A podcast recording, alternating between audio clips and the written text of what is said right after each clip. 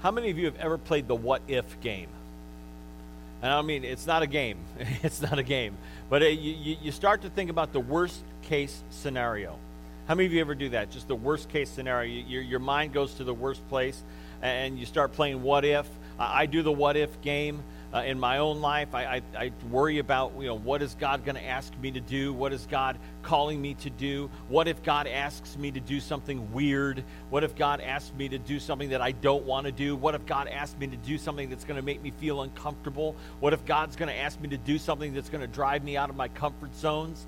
You know, what if God is going to ask me to, to stop being a minister here in Griffith and ask me to move to Africa to be a missionary? Well, that'd be uncomfortable. You know, what if God asked me to leave Griffith and go to, uh, even worse, Alaska and be a minister? Because you know I don't like the cold. Um, at least it's warm in Africa, right? But, uh, you know, what if God asked me to do something that's going to get me out of my comfort zone? What if God is going to ask me to give something up that I cherish, that I like, or that I love? And what if God's going to ask me to give up something that I that makes me comfortable, and I got to give it up in order to serve Him better? What if God is going to ask me to give up something that I enjoy, like that, that is keeping me from serving Him? What if God is going to ask me to do something that I don't want to do in order to serve Him better? What if God is going to ask me to give up some time to serve Him in a different way? What if God is going to ask me to give up some treasure, some luxuries, to donate more, to give more to His kingdom or to those in need? What if God is going to ask me to use my talents in a way that I'm not prepared to use them? And I think we all play this game. We all play the what if game. You know, what if what if God asks me, you may say, what if God asked me to do something that I don't want to do? What if God asked me to do something weird? What if God asked me to do something scary? What if God asked me to do something frightening? What if God asked me to step out of a comfort zone and, and, and talk to somebody about Jesus at work? What if God is asking me to get out of my comfort zone and go visit somebody in the nursing home or visit somebody in the hospital?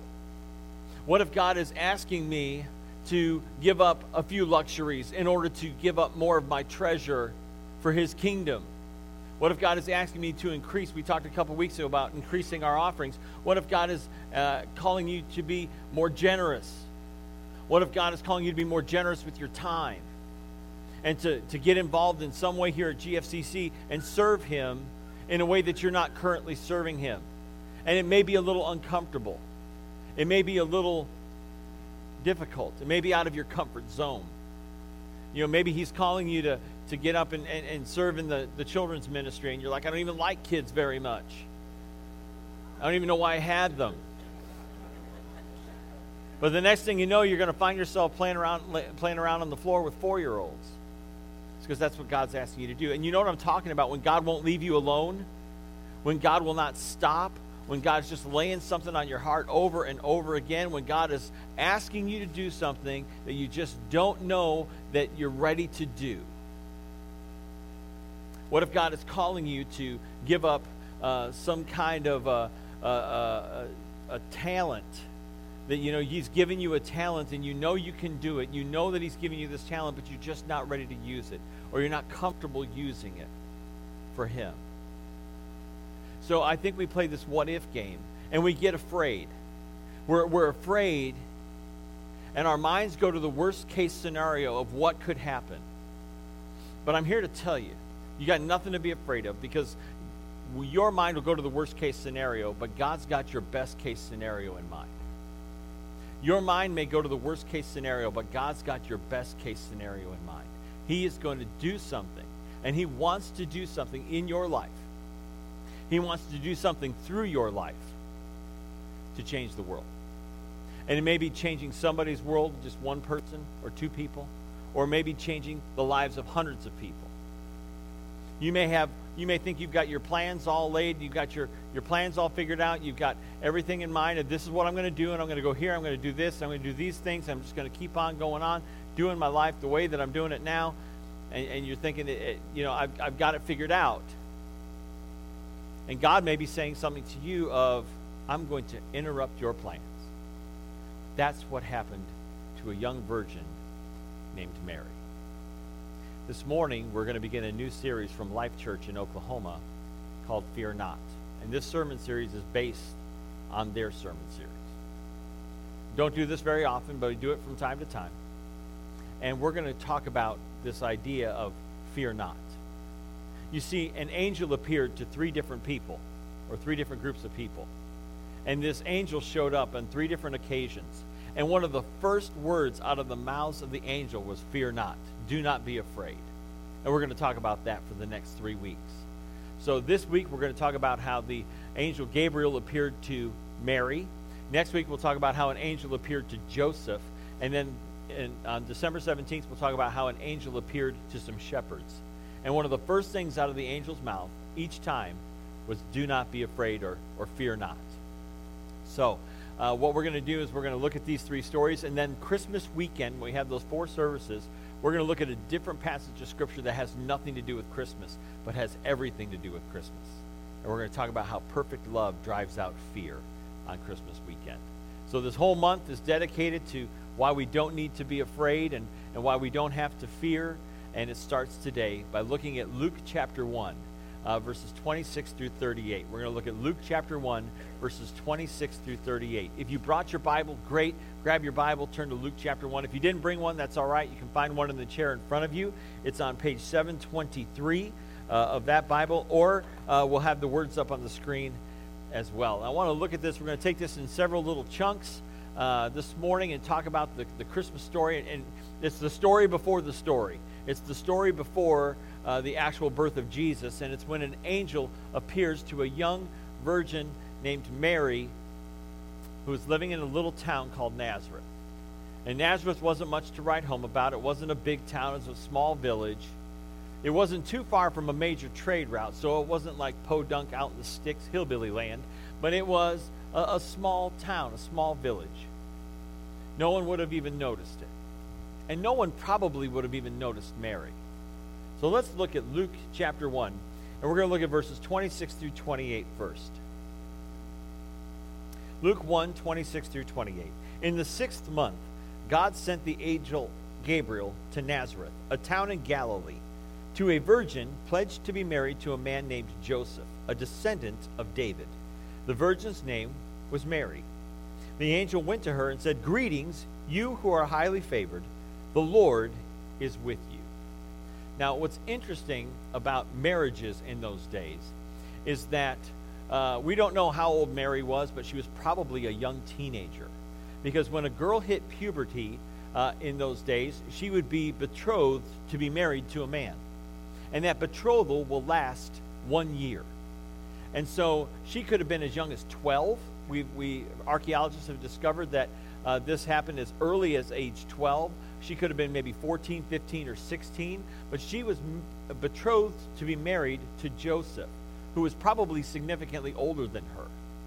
And this was just the custom of the day. They would be engaged for a year, and once they became engaged, once the price was paid, the, the monetary price was paid uh, for the bride, uh, they would go ahead and, and they would be legally bound, not physically bound. They would not consummate the marriage until a year later, but they would be legally bound to the point where uh, you would have to divorce, you would have to get a, a divorce uh, even if you were engaged. And that's what we're going to talk about next week when Joseph had in mind to divorce Mary when he finds out that she is pregnant. So this angel shows up and says, Greetings, you who are highly favored. You who are highly favored. Now, one of the things that's interesting um, is that uh, you, when the angel tells you you have you who are highly favored in the in the Latin, uh, the words are translated uh, full of grace, and I think there's been a misunderstanding that uh, Mary was not full of grace, but rather she had received the full grace of God. Grace was bestowed upon her, but it was not something that she would be able to bestow on anyone else.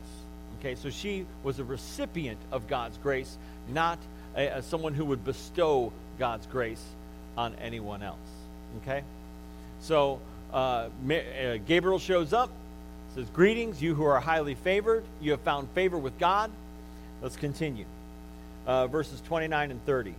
Mary was greatly troubled at his words and wondered what kind of greeting this might be. But the angel said to her, do not be afraid, Mary. You have found favor with God. Do not be afraid. You have found favor with God.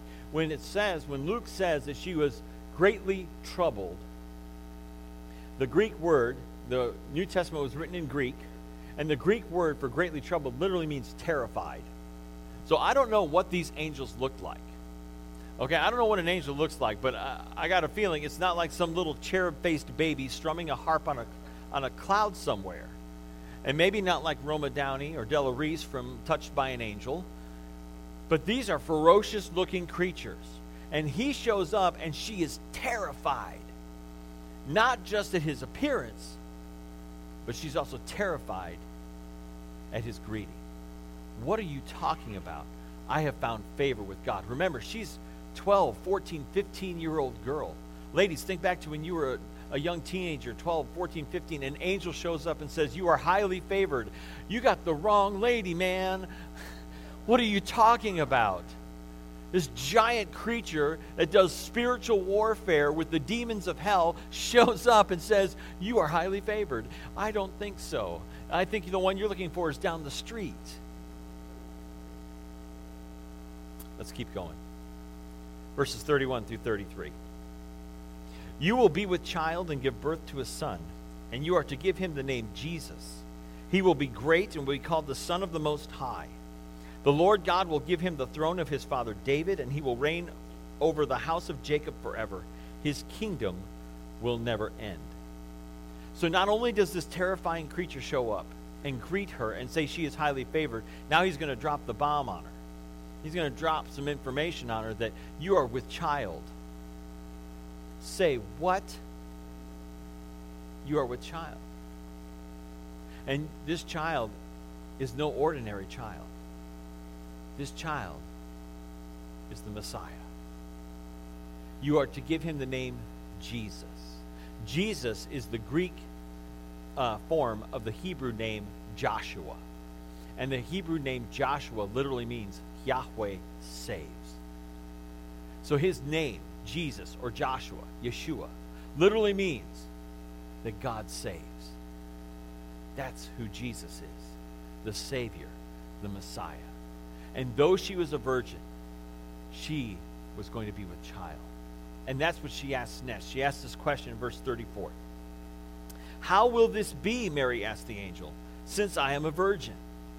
So she had not had relations with any man, not even her engaged to be husband. And yet, she's going to be with child. And I love how she poses the question to the angel How will this be? There's no doubt in Mary. She's a believer. She trusts what the angel says, she knows what the angel says is true. How will this be? It's not, you're crazy. Or, I doubt it. No, there's no way. It's impossible. How will this be? There's faith in Mary, in God's plan. Verses 35 through 37. The angel answered, The Holy Spirit will come upon you, and the power of the Most High will overshadow you. So the Holy One to be born will be called the Son of God. Even Elizabeth, your relative, is going to have a child in her old age, and she who is said to be barren is in her sixth month. For nothing is impossible with God. Oh, I love those words. Luke 137. Nothing is impossible with God. Even a virgin can give birth. Even a virgin can be can conceive. For nothing is impossible with God. Church, what is impossible with God? Nothing is impossible with God. The Holy Spirit would come upon her, would conceive in her the Son of God, the Savior of the world, the Messiah, who would grow up to uh, one day die on a cross to, to to die for our sins and give up his own life so that we could find forgiveness with God. Verse 38. I love Mary's humble response. I am the Lord's servant, Mary answered. May it be to me as you have said. Then the angel left her. I am the Lord's servant, she says. It is this humble attitude that she would impart to her son Jesus this humility that she would impart to Jesus. That the night before he was crucified, he would say, Father, if it is possible for this cup to be taken from me, yet not as I will, but as you will. Let your will be done.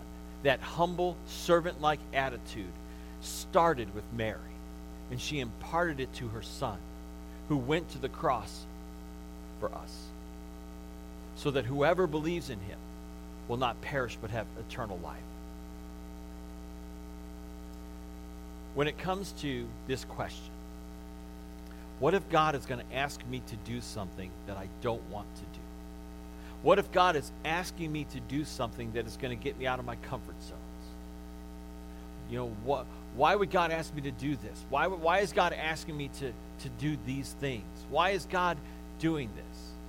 There are two reasons that we are afraid of what God may be asking us to do. Two reasons. The first one is this God's interruptions are often inconvenient. God's interruptions are often inconvenient. You see, Mary was planning her life. I'm going to marry Joseph. Life's going to be great. We're going to have 3.4 children. Life's going to be wonderful. She's practicing writing her name, signing her name in the checkbook. You know. She's making all these plans, picking out baby names on Pinterest, whatever. And God, what does God do? God shows up and interrupts her plans. God's interruptions are often inconvenient. This was not part of Mary's plan. And maybe God is interrupting your plans. And maybe you're looking at, at the interruptions that God has for you as inconvenient. But here's the thing about God's interruptions what we consider to be interruptions, God calls invitations. What we consider to be interruptions, God calls invitations. And the question I have for you today is what is God inviting you to do? Like I said, maybe He's inviting you to get involved in the life of GFCC a little bit more.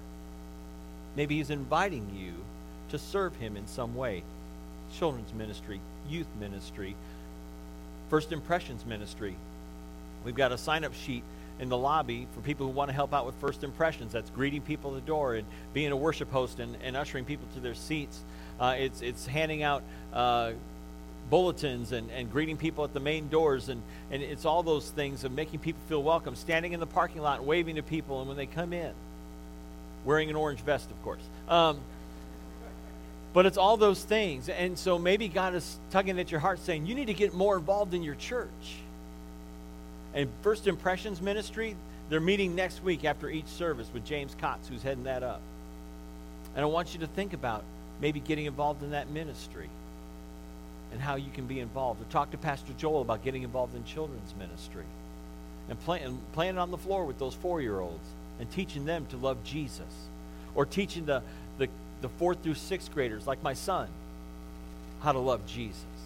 Or getting involved in our youth ministry as a youth sponsor and teaching teenagers how to love Jesus.